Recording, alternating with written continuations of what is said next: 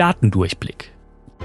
Der Podcast für eine bessere Zahlen- und Studienkompetenz von Thieme mit Dr. Irit Nachtigall. In der ersten Folge Datendurchblick geht es darum, warum Forschende ihre Studien veröffentlichen. Gründe und Anreize gibt es viele und oft führen genau die dazu, dass hauptsächlich positive Daten und erfolgreiche Studien veröffentlicht werden. Dabei können negative Ergebnisse genauso zum Wissensgewinn beitragen. Irit spricht über die verschiedenen Anreize, über den Umgang mit und die Qualität von Daten und warum der Fokus auf positive Ergebnisse zum Problem, dem Publication Bias, führen kann. Der heutige Fallstrick, den ich euch mitgebracht habe, ist der sogenannte Publication Bias oder warum publizieren Menschen überhaupt? Habt ihr euch das auch schon mal gefragt, warum Menschen das eigentlich tun? Warum schreiben sie das auf?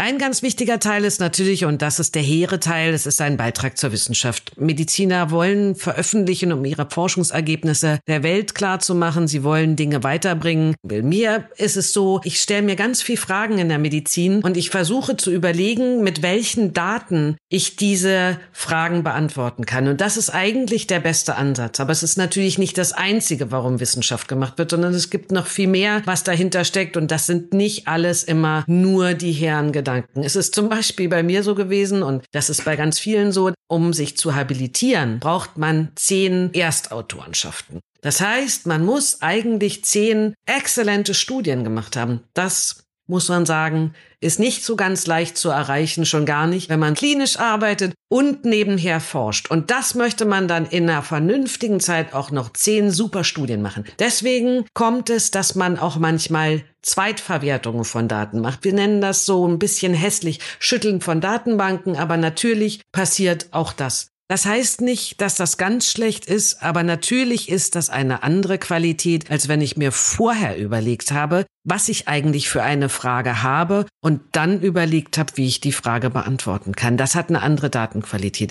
Aber wir Mediziner, wir wollen natürlich unser Wissen auch teilen und wir haben eine gewisse Verantwortung der Öffentlichkeit gegenüber. Das heißt, wenn man Studien gemacht hat, hat man die Verantwortung, auch diese Daten zu publizieren. Das ist so. Gerade wenn man Studien an Menschen gemacht hat, muss man diese Daten publizieren. Und natürlich geht es beim Publizieren auch um die Karriereentwicklung. Wenn man jetzt bestimmte Artikel sieht und nicht so genau weiß, was das jetzt bedeutet, dann kann man auch mal gucken, was haben die denn sonst noch so publiziert und ist das immer alles wertvoll? Denn bestimmte Autoren schreiben sich immer wieder gerne woanders mit drauf, werden mit draufgenommen, weil es große Namen sind und mit den großen Namen kriegt man dann auch andere Dinge publiziert. Und eine Sache, die man auch noch wissen muss, ist, dass die Universitäten extra Gelder geben, sogenannte leistungsorientierte Mittel, und je mehr sogenannte Impact-Faktoren man hat, das ist ein Faktor, der sich aus ganz vielen verschiedenen Dingen berechnet, zum Beispiel, wie oft wurde mein Paper zitiert, in welchem Journal ist es. Aus diesen Faktoren berechnen sich dann die sogenannten leistungsorientierten Mittel und natürlich möchte auch die jeder haben, denn wir brauchen als Forscher immer wieder Geld, um weiterforschen zu können. Man braucht eine eigene Freistellung, man braucht Mitarbeiter, man braucht Labormaterial. Das heißt, man braucht auch Geld. Das ist nicht so, dass Wissenschaft einfach mal so funktioniert und deswegen ist es wichtig, dass man dieses Geld einwirbt und auch dafür publiziert man.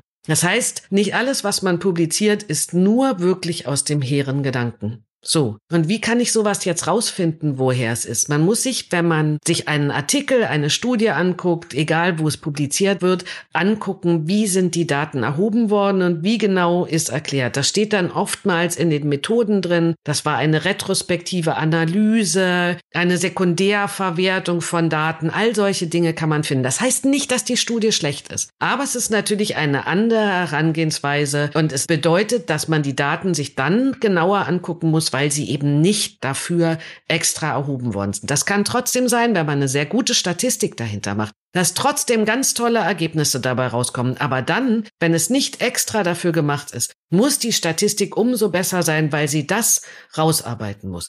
Eure Take-Home-Message Guckt euch genau an, wofür die Daten von wem erhoben worden sind, bevor sie publiziert worden sind. Sie wirklich für die Fragestellung erhoben worden oder nicht? Und wenn nicht, Guckt euch an, ob damit wirklich umgegangen wurde. Das war Datendurchblick von Thieme mit Dr. Irit Nachtigall. Ihr habt selbst Fragen zu einem der Themen oder ihr wollt verstehen, wie bestimmte Zahlen oder Studien funktionieren?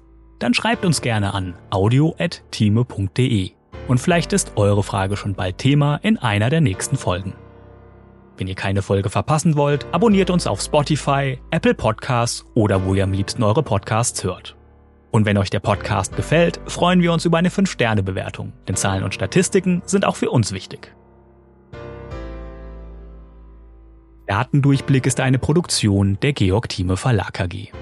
Recherche und Sprecherin für diese Folge ist Dr. Irit Nachtigall. Projektleitung Nadine Spöri, Cover Nina Jenschke und ich bin Daniel Dünchem für Moderation und Produktion. Tschüss und bis bald.